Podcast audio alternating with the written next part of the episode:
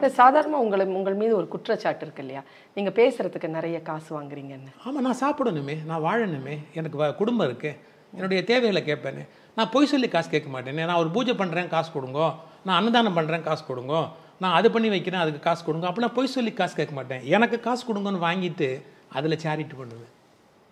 நான் நினைக்கிற சேரிட்டி எல்லாமே என்னுடைய காசில் வாங்கி நான் சேரிட்டின்னு தான் பண்ணுவேனே ஒழிய சேரிட்டிக்குன்னு வாங்கி நான் என்னுடைய பத்து காசு யூஸ் பண்ண மாட்டேனே. என்னுடைய என்னுடைய உள் நேர்மைன்னு ஒன்று இருக்கு. அந்த உள் நேர்மைக்கு ஈடு என கிடையாது.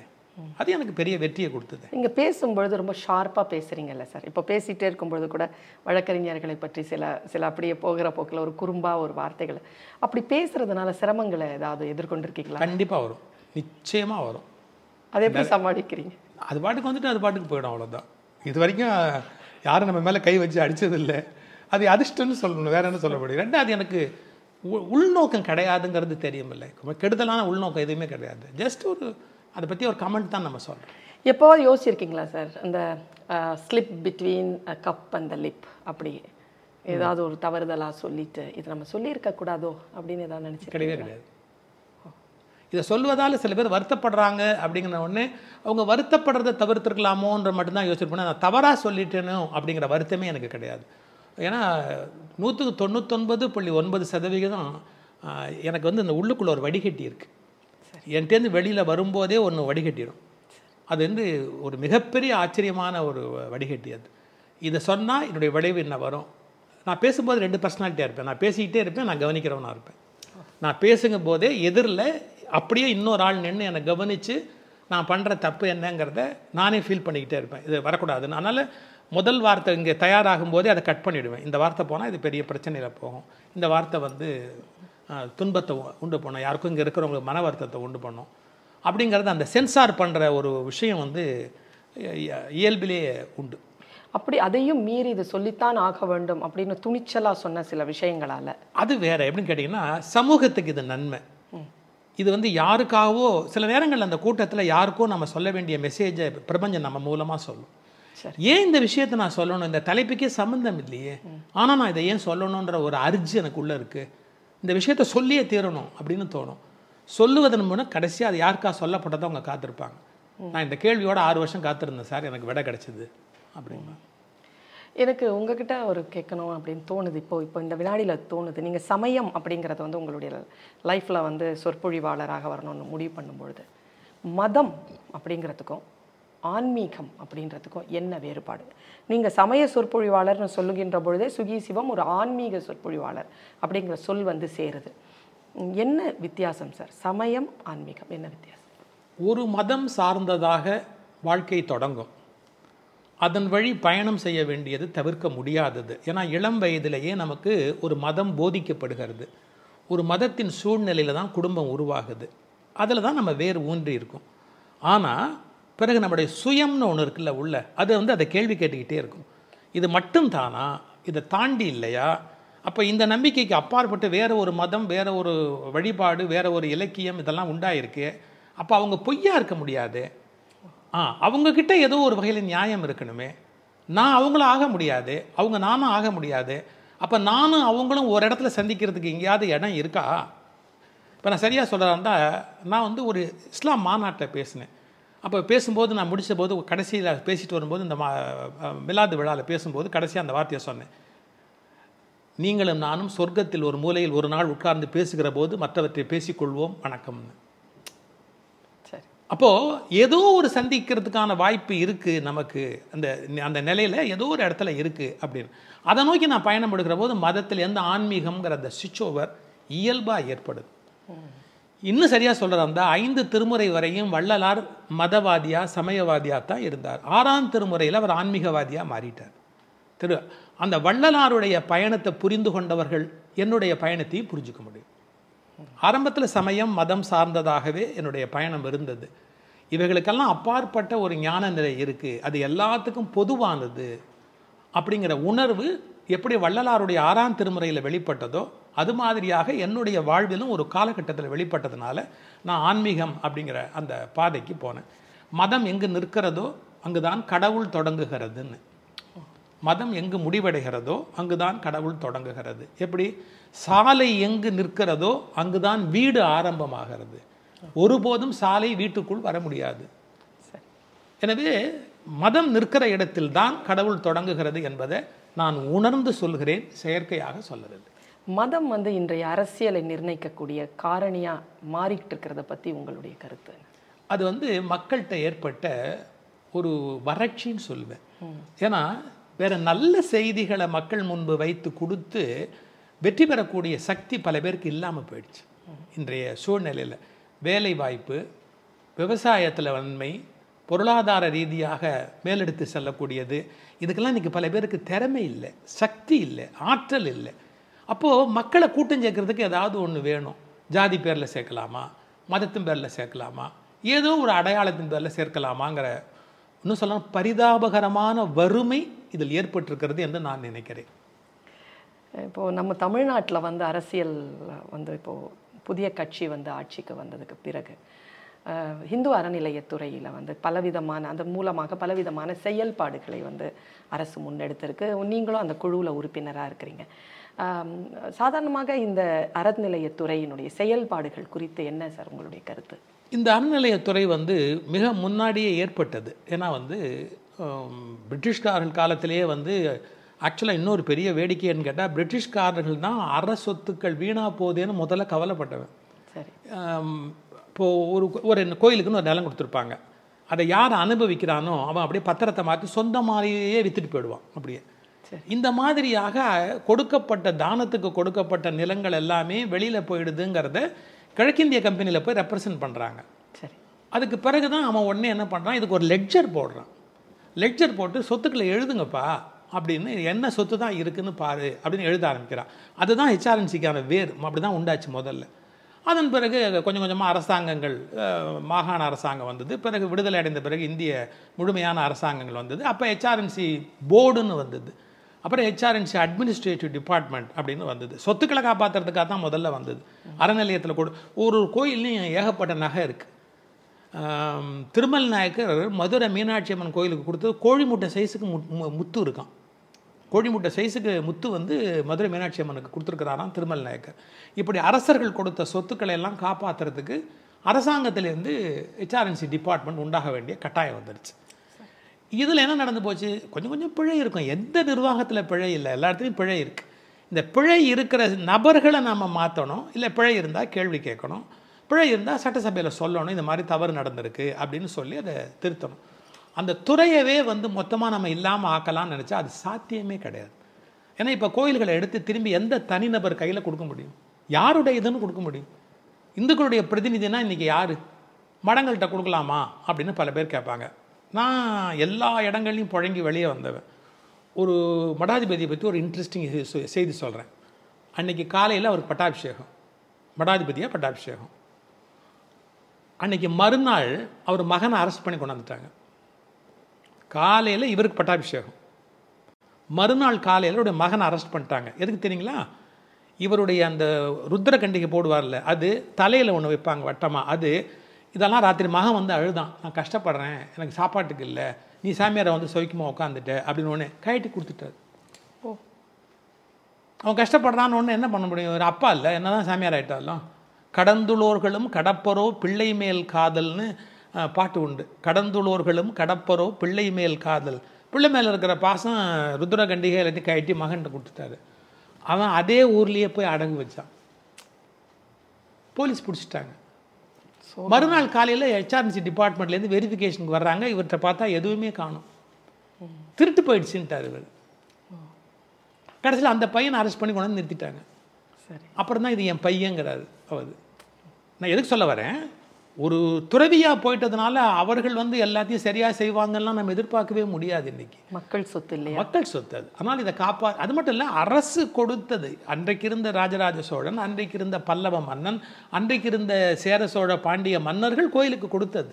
அதை அரசு தான் காப்பாற்ற முடியும். அரசு தான் காப்பாற்றணும் தவறு இருந்தால் அரசை திருத்தணுமே ஒழிய நாம் வந்து அரசிடமிருந்து அதை எடுத்து வேற யார்ட்டையும் தனியார்ட்ட கொடுத்துட முடியாது.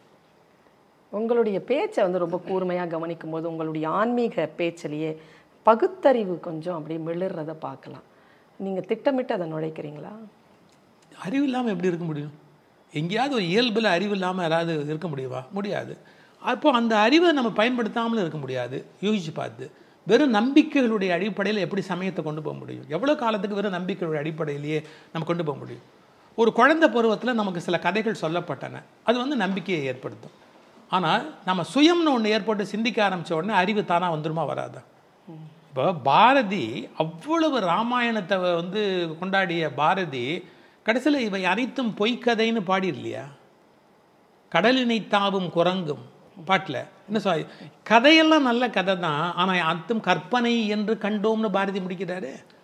அப்போது அந்த பயணத்தில் போகிறவர்களுக்கு ஒரு எல்லையில் ஒரு விதமான அறிவார்ந்த விழிப்பு ஏற்படுவது தவிர்க்க முடியாது.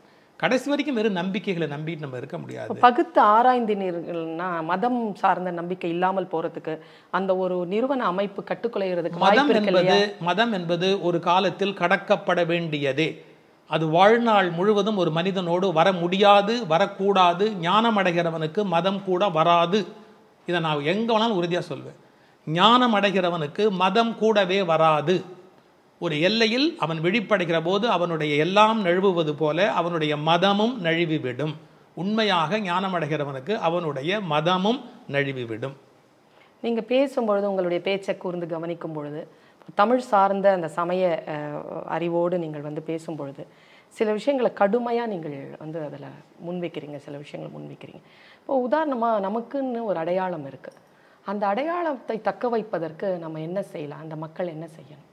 எந்த கோணத்தில் கேட்குறீங்க இப்போ வந்து இப்போ தமிழ் அடையாளம் இருக்குது நமக்குன்னு ஒரு தமிழ் அடையாளம் இருக்குது இப்போ மத வழிபாடு அப்படின்னா சில மதங்களில் வந்து அது வாய்ப்பே இல்லாமல் இருக்குது ஆனால் தமிழ்நாட்டில் பொறுத்த அளவில் இப்போ ஒரு கோயிலுக்குள்ளே நம்ம போகிறோம்னு சொன்னால் கோ தமிழில் வந்து அந்த வழிபாட்டு முறைகளை கேட்பதற்கோ அந்த கோயிலினுடைய பெயர் தமிழில் இருப்பதற்கோ நமக்கான உரிமையும் நமக்கான சூழலும் இருக்கின்ற பொழுது அதை அதை வந்து எப்படி நீங்க பாக்குறீங்க? அது மாறு மாறுகின்ற பொழுது எப்படி பாக்குறீங்க? இல்லை இல்லை இது வந்து உள்ள ஒரு செய்தி வெளியே ஒரு செய்தின்னு ரெண்டு மூணு நடந்து போச்சு. எப்படின்னு கேட்டிங்கன்னா சைவ வைணவ சமயங்கள் தான் அடிப்படையான சமயங்கள் தமிழகத்தில். பிறகு கொஞ்சம் கொஞ்சமாக வந்து வைதீக மார்க்கத்தினுடைய கலப்பு நிகழ்கிறது. சரி. இதை நான் சொல்லும்போது சில பேர் கோவப்படுவாங்க. அவங்க கொஞ்சம் முறையாக படிக்கணும். எதை படிக்கணும்னு கேட்டால் சீனிவாச ஐயங்கார் ஹிஸ்ட்ரி ஆஃப் தமிழ்ஸ்னு ஒரு புக் எழுதியிருக்கிறார். சரி. அந்த சீனிவாச ஐயங்கார் ஹிஸ்ட்ரி ப்ரொஃபஸர் அவர். அவர் ஹிஸ்ட்ரி ஆஃப் தமிழ்ஸ் எழுதுறார். தமிழர்களுடைய வழிபாடு எவ்வளவு இயற்கை சார்ந்ததாக இருந்தது பிறகு புனை கதைகளுடைய அடிப்படையில் அது எப்படி மாறியது அப்படிங்கிறத எந்த தயக்கமும் இல்லாமல் ஹிஸ்ட்ரி ஆஃப் தமிழ்ஸ்ங்கிற புக்கில் சீனிவாசயங்கார் எழுதியிருக்கிறார். அந்த மாதிரி நிறைய புனைக்கதைகளுடைய நம்பிக்கையில் அது மாறிக்கொண்டே வந்தபோது வேறு வகையான மாற்றங்கள் நிகழ்ந்து விட்டது. ஆனால் இப்போ நீங்கள் தமிழுக்கு அந்த ஆழ்வார்களுடைய பாசரம் நாயன்மார்களுடைய பாடல்கள் இவற்றோடு கூடிய அந்த அணுகுமுறையில் ஒரு நெருக்கம் ஏற்படுது கோயிலுக்கு உள்ள. அது இந்த வழிபாட்டுக்குள்ள வாய்ப்பு அதிகமாக இருக்கு. ராமானுஜருக்கு நம்ம ரொம்ப கடமைப்பட்டிருக்கிறோம். ஏன்னா ராமானுஜர் ஆழ்வார் பாசரங்களை எல்லாம் கோயிலுக்குள்ள சேவிக்கணும் அப்படிங்கிறத ஒரு மரபு பண்ணி ஒரு ஒழுங்கு பண்ணி கொண்டு வந்தார். சைவத்திலையும் அது மாதிரி ஒரு வலிமையான ஒரு தலைவர் வந்து ராமானுஜர் மாதிரி ஏற்படலை. ஏற்பட்டிருந்தாங்கன்னா அவங்களும் அதை கொண்டாந்துருப்பாங்க அந்த காலகட்டத்தில். அப்போ அங்கே இன்னும் கொஞ்சம் வலிமையாக நின்று இருக்கும் அந்த இருக்கு இப்போ. பன்னீர் திருமுறை இருக்கு ஓதுவார்கள் இருக்காங்க. இருந்தாலும் ராமானுஜர் பிரபந்தங்களுக்கு கொடுத்த ஏற்றத்தை சைவ உலகத்தில் வந்து திருமுறைகளுக்கு கொடுக்கக்கூடிய ஒரு சமய தலைவர். எதனாலேயும் அந்த அளவு வலிமையாக ஒருத்தர் ஏற்படார் ம், நம்முடைய வழிபாட்டு மொழி அப்படிங்கிறது வந்து தமிழா இருக்கணும் அப்படிங்கிறதுல உறுதியா நீங்க இருக்கிறீங்க இருக்கிறீங்கன்னு சொல்லலாமா? ஆமாம் அது நெருக்கமாக அப்போ தானே நம்ம வந்து அனுபவிக்க முடியும். நான் அண்மையில் பேசி ஒரு இது போட்டிருந்தேனே. தியாகராஜர் தெலுங்கில் பாடுறாரு. கொஞ்சம் நல்லா யோசிச்சு பாருங்க. தமிழ்நாட்டில் தானே இருக்கார் தியாகராஜர். ஏன் தெலுங்கில் பாடுறாரு அவர்? தெலுங்கு அவருக்கு தாய்மொழி. கடவுளோட பேசணும்னா தாய்மொழியில் தான் பேச முடியும். உங்களுடைய கடவுளோடு நெருக்கமாக நீங்கள் பேசுகிறதுக்கு உங்களுடைய தாய்மொழியில் தான் பேச முடியும்னு தியாகராஜர் தெலுங்கில் பாடுறாரு. இதை புரிஞ்சுக்கிட்டோம்னா நாமளும் தமிழில் வழிபாடு பண்ணணுங்கிற உணர்வு பெறுவோம். சில மதங்களுக்கு அந்த வாய்ப்பே இல்லாத பொழுது அந்த மதங்களை குறித்து என்ன கருத்து சொல்வீர்கள்? அவர்கள் சொல்வதெல்லாம் பிற மொழியில் சொன்னாலும் அவர்கள் மனம் தமிழ்தான் பேசிக் கொண்டிருக்கும். மனத்திற்குள் அவர்கள் தமிழில் தான் பேசிக் கொண்டிருப்பார்கள். இப்படி சொல்லலாமா சார்? வழிபாடு வந்து வேறு மொழியாக இருந்தாலும் இறை வேட்கை என்பது தாய்மொழியில் தான். உள்ளதான் இருக்கும். அந்த தவிப்பு வந்து அது அந்த தாய்மொழியிலேருந்து தான் அரும்பி இருக்கும் கண்டிப்பா கண்டிப்பா கண்டிப்பா. சார் நான் உங்கள் உங்களுடைய ப்ரோக்ராம்ஸ்லாம் பார்க்கும்போது நீங்கள் பேசுகிறது பார்க்கும்போது நீங்கள் கலகல கலகலன்னு சிரிப்பீங்க. எவ்வளோ சீரியஸாக நீங்கள் பேசுகிறீங்களோ ஆனால் நீங்கள் ஜோக்காக உங்களுக்கு பேச தெரியுமா தெரியாதா அப்படிங்கிறது ஒரு புறம் இருக்க.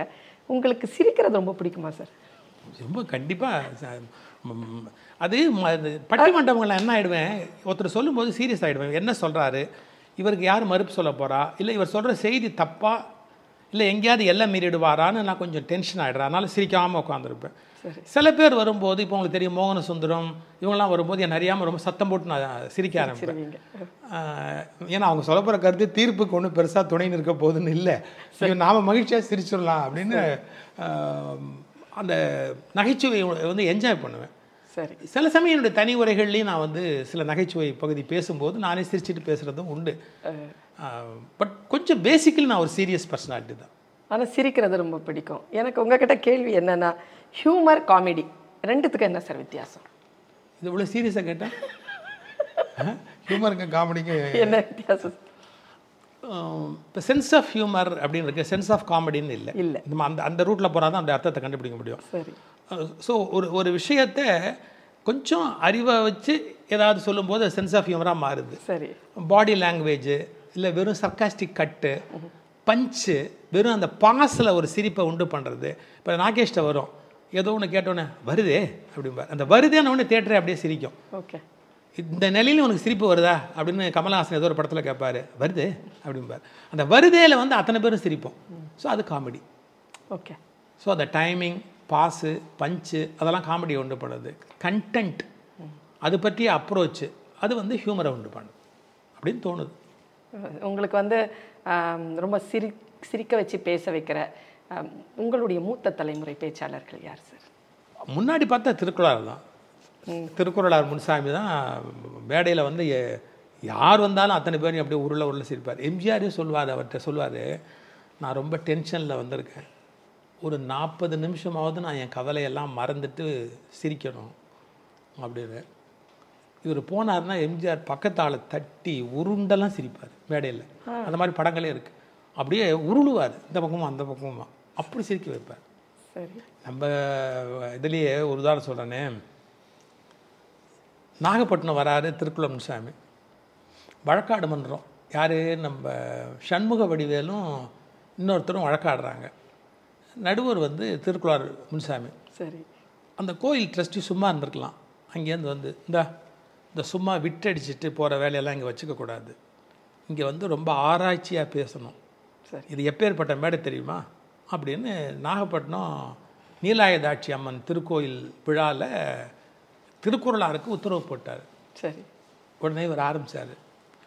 இந்த நாகப்பட்டினம் திருக்கோயிலுக்கும் எகிப்துக்கும் தொடர்பு இருக்கு. எகிப்துக்கும் தொடர்பு இருக்கிறது அப்படின்னாரு. ஆராய்ச்சி. அரங்காவலர் சொன்னார்ல நம்ம இப்போவே அதை ஆராய்ச்சி ஆரம்பிச்சிருவோம் எகிப்துக்கு. ஏன்னு கேட்டால் எகிப்தில் கெய்ரோ அப்படின்னு ஒரு ஊர் இருக்கு. இங்கே இருக்கிற சிவபெருமான் பேர் காரோக காரோகன காரோகன? கைரோகன். கைரோ கைரோ எப்படி ஆராய் எப்படி ஆராய்ச்சி அப்படின்னா நான் இவங்கெல்லாம் சுற்றி இருக்கிறவங்கெல்லாம் உருண்டு புரண்டு எல்லாம் சிரிக்க ஆரம்பிச்ச உடனே இன்னும் இருக்கு ஆராய்ச்சி. நைல் நதி எகிப்து. நீலாய தாட்சி. நீலாய நைல். எப்படி எப்படி ஆராய் உடனே அந்த அரங்காவலர் மேடைக்கு வந்தார். ஐயா தெரியாமல் சொல்லிட்டேன். தயவுசெய்து மன்னிச்சுங்க அப்படின்னா அப்படி மரியாதை. அதாவது அவ- அவருக்கு ஹியூமருக்கு வந்து எந்த ஒரு சிரமமும் இருக்காது. சரி. அப்படி அத்தனை பேரையும் சிரிக்க வச்ச வலிமை வாய்ந்த பேச்சாளர் ஐயா திருக்குறளார் முன்சாமி சரி. ஒரிஜினாலிட்டி. அதுக்கப்புறம் சண்முக வடிவேல். சண்முக வடிவேல்லாம் வந்து பிளான்டு ஹியூமரே இல்லை. அது வந்து அது ஒரு தனி. ஒரு ஒரு- ஒரு ஜோக் எடுத்து வச்சுக்கிட்டுலாம் பண்ணணும் அப்படிங்கிறலாம் கிடையாது. அது பேசிக்கிட்டே வரும்போது அது அப்படியே ஹியூமர் ஆகிடும் அந்த மாதிரியான.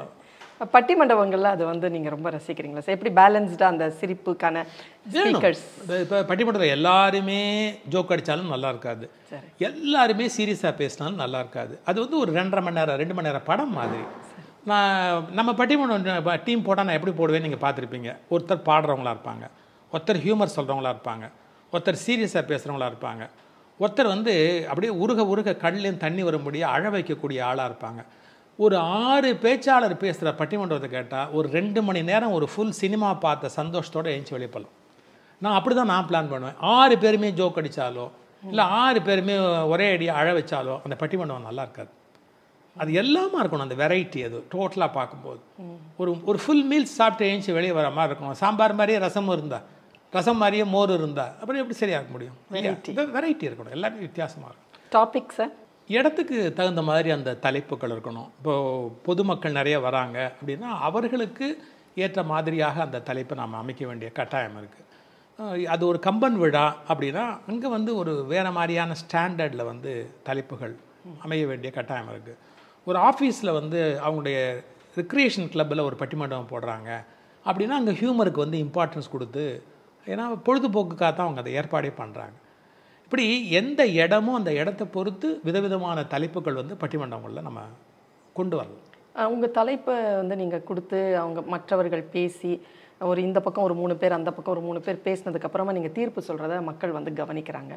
அது வந்து எப்போவுமே இப்போ தொலைக்காட்சிகள்லாம் வந்து நிறைய ப்ரொமோ எல்லாம் போட்டு இதுவா அதுவா அறிவா பணமா மனமா வசதிகளா? எல்லாமே இவ்வளோ பேசி மூணு பேர் மூணு பேர் ஆறு பேர் பேசினதுக்கு அப்புறமா இந்த ரெண்டு தலைப்பும் இல்லை அப்படின்னு புதுசா ஒரு தீர்ப்பு கொடுக்குறீங்களே அது என்ன ஸ்ட்ராட்டஜி அது நியாயமா? எது உண்மையோ அது மக்களுக்கு போகணுங்கிற அக்கறை தான் காரணம். ஏதோ ஒரு காரணத்தில் இவங்க சொன்னதை எல்லாத்தையும் தள்ளிட்டு நம்ம வந்து ஒரு இப்ப ஒரு புது இடத்த அடையணும் அப்படிங்கிற மாதிரியான வேட்கை எனக்கு கிடையாது. சரி. ஆனால் எது மூலமான உண்மையோ அந்த உண்மையை தான் அடையணும். ஒரு உதாரணம் சொல்கிறேன் காரைக்குடி கம்பன் விழா. பழனியப்பன் செயலாளர். அப்போ ஒரு தலைப்பு கொடுத்துருக்கிறாரு. மூன்று அகிரிணை பொருட்கள் கொடுத்து இந்த மூன்று அகிரிணை பொருட்களில் ராமனுடைய நோக்கத்துக்கு துணையாக இருந்தது எது அப்படின்னு கேட்குறாரு குகனுடைய படகு சிம்மாசனம் இந்த மாதிரி மூணு தலைப்பு கொடுத்துருக்காரு. மூன்று அணி பேசுகிறாங்க ஆனால் எனக்கு வந்து இது எதுலேயுமே உடன்பாடு இல்லை. ஏன்னா ராமாயணத்தினுடைய கதைப்போக்குக்கு சிம்மாசனமோ படகோ இன்னும் ஏதோ கொடுத்துருக்காரு. எனக்கு நினைவு வரல. அப்போ நான் உடனே என்ன பண்ணேன்? கம்பன் கழக செயலாளரை வந்து மேடைக்கு அழைக்கிறேன்னு இது வரைக்கும் யாருமே பண்ணாது நடுவர் வந்து கம்பன் கழக செயலாளர் இப்போ வந்து மேடைக்கு நான் அழைக்கிறேன். வந்தார் பழனியப்பன் இந்த மூன்றுக்குள் மட்டும்தான் நான் தீர்ப்பு சொல்லணும்னு ஏதாவது எனக்கு எல்லை இருக்கான்னு கேட்டேன். இந்த மூன்றில் எதுன்னு தான் சொல்லணும்னு ஏதாவது எனக்கு நிர்பந்தம் இருக்கா அப்படின்னு. அப்படி இல்லை. ந- நடுவரை பொறுத்த வரைக்கும் அவருக்கு முழு சுதந்திரம் இருக்குது அவர் எப்படி வேணாலும் தீர்ப்பு சொல்லலாம். நான் ஒரே ஒரு கேள்வி கேட்டேன். இந்த மூன்று அக்ரணி பொருளை எப்படி தேர்ந்தெடுத்தீங்க நீங்கள் இவைதான்ற முடிவுக்கு வந்து தேர்ந்தெடுத்தீங்களா? இவை தவிர இன்னொன்று இருந்தால் நீங்கள் என்ன பண்ணுவீங்க? அப்போ நம்ம முழு நியாயம் வழங்கலைன்னு ஆயிடாதா? அப்படின்னு. அப்போ பழனியப்பன் சொன்னார் நடுவருக்கு என்ன தோணுதோ நடுவர் செய்யலாம். எங்களை பொறுத்த வரைக்கும் கம்மன் கழகம் எந்த கட்டுப்பாடும் விதிக்கலைன்னு. நான் அப்போ என்ன சொன்னேன்? இது மூன்றுமே கிடையாது பாதுகைன்னு தீர்ப்பு கொடுத்தேன். பாதுகை தான் ராமாயணத்தில் வந்து மிகப்பெரிய மாற்றங்களுக்கு காரணமாக இருக்குது இல்லை ரா இந்த தலைப்பு அப்படி வரும். ராமனோடு அதிக தொடர்புடையதோ? இது சம்திங் அந்த மாதிரி ஒரு தலைப்பு வரும். அது வந்து சிம்மாசனத்தை விட படகை விட அந்த ராமனுடைய பாதுகை வந்து மிக உயர்ந்த ஒரு இடத்த வந்து பிடிக்குது ராம காவியத்தில். அப்போது வந்து கேட்கிறவர்களுக்கு கம்பராமாயணத்தினுடைய உண்மையான ஒரு பகுதி போய் சேரணும். ஆனால் அதுக்காக இன்னொரு திருப்பம் கொடுத்தேன். என்னை பொறுத்தளவில் அதுதான் விடு. இந்த மூணுக்குள்ளே சொல்லணும்னா நான் இதை சொல்லுவேன். அது வந்து உங்கள் உங்கள் மரபு கருதி நான் தீர்ப்பு சொல்ல சொன்னீங்கன்னா இதை சொல்லுவேன். ஆனால் சொன்னால் நான் நிம்மதியாக இரவு போய் தூங்க முடியாது. அதனால் இந்த முழு உண்மையும் சொல்கிறேன்னு சொல்லி அதன் பிறகு நான் இந்த உண்மையை சொன்னேன். இதே மாதிரி இன்னொரு பட்டிமன்றம் நடந்தது. சோதனைகளை சாதனைகளாக ஆக்குவது ஆண்களா பெண்களா அப்படின்னு பட்டிமண்டபம் நடந்தது ஒரு தொலைக்காட்சியில். நான் திருநங்கைகளையும் தீர்ப்பு கொடுத்தேன். ஏன்னு கேட்டால் சோதனைங்கிறதே பிறவியிலேயே இருக்கே அவங்களுக்கு. அப்போ நீங்கள் ஆண்களும் பெண்களும் வந்து சமமாக சௌரியமாக வந்து பிறந்துடுறீங்க. நீங்கள் என்ன பிறவியில் வந்து சோதனையே இல்லையே உங்களுக்கு? நீங்கள் உங்கள் த வர சமமாக தானே நின்று ஜெயிக்கிறீங்க. பிறவியிலேயே அவங்களுக்கு சோதனை இருக்குது அதை தாண்டி அவங்க ஜெயிச்சு வராங்கன்னா அவங்க தானே கொண்டாடத்தக்கவங்க. அதனால் நான் சோதனைகளை சாதனைகள் ஆக்குவதில் நம்ம ரொம்ப கொண்டாடத்தக்கது திருநங்கைகளேன்றத என்னுடைய தீர்ப்பாக நான் கொடுக்குறேன். நான் எதுக்காக இந்த கேள்வி கேட்குறேன் நான் பட்டிமண்டபம் அப்படின்றது வந்து ஒரு முறைமைக்குள் ஒரு கோர்ட்டில் வந்து ஒரு பால் விளையாடுற மாதிரி. அது வந்து ஒரு முறைமைக்கு உட்பட்டு இந்த தலைப்பு கொடுத்து இது பேசும்பொழுது இன்னொரு ஒரு சிந்தனையை கொண்டு வந்து நிறுத்துகிற ஒரு புதிய அணுகுமுறையை நீங்கள் வந்து உங்களுடைய மரபாக நீங்கள் வந்து விட்டுட்டு போக போகிறீங்க அப்படி இல்லை. அது எனக்கு இதற்கு உண்மையை தே- எனக்கு வந்து உண்மையை தேடுகிற அக்கறைன்னு தான் அர்த்தம் அவ்வளோதான் சரி. எது உண்மையோ அந்த உண்மையை தேடுகிற நீங்கள் நம்பவே முடியாத ஒரு இன்சிடென்ட் சொல்லட்டுமா? ஜஸ்டிஸ் இஸ்மாயில் கோர்ட்டில் ஒரு கேஸ் நடந்தது. ரெண்டு பேர் கிளைம் பண்ணுறாங்க ஒரு விஷயத்தை. எனக்கு எனக்கு தான் அந்த ரைட்டுன்னு ரெண்டு பேர் கிளைம் பண்ணாங்க. கம்ப்ளீட் கேஸ் படித்தார் ரெண்டு பேரையும் ஆர்கியூ பண்ண சொன்னார். இதில் யார் இங்கே அப்பீ அப் அப்பீலும் பண்ணலையோ அப்பியரும் ஆகலையோ அவனுடைய ப்ராப்பர்ட்டின்னு ஜட்ஜ்மெண்ட் கொடுத்தாரு அவர். இஸ்மாயில் கோர்ட்லேயே பண்ணியிருக்காரு. என்ன சொல்கிறார் அவர்? நீங்கள் ரெண்டு பேர் ரெப்ரசன்ட் பண்ணிட்டதாலே அது உங்களுது இல்லை. நீங்கள் ரெண்டு பேருடைய ரெப்ரசன்டேஷனையுமே நான் தள்ளுறேன் ஏன்னா அவங்க ரெண்டு பேருக்கு இல்லை கிளைம் இல்லை. இதில் ஆக்சுவலாக அந்த ப்ராப்பர்ட்டியில் கிளைம் இன்னாருக்கு தான் இருக்குது அவன் அப்பியர் ஆகலை. அவன் இங்கே வந்து என்னை எங்கள் என்கிட்ட வந்து கேட்கல ஆனால் அவனோடது தான் இது. உங்கள் ரெண்டு பேருக்கும் இல்லை. அதுதான் உண்மை அப்படின்னு தீர்ப்பு கொடுத்தார் இஸ்மாயில்.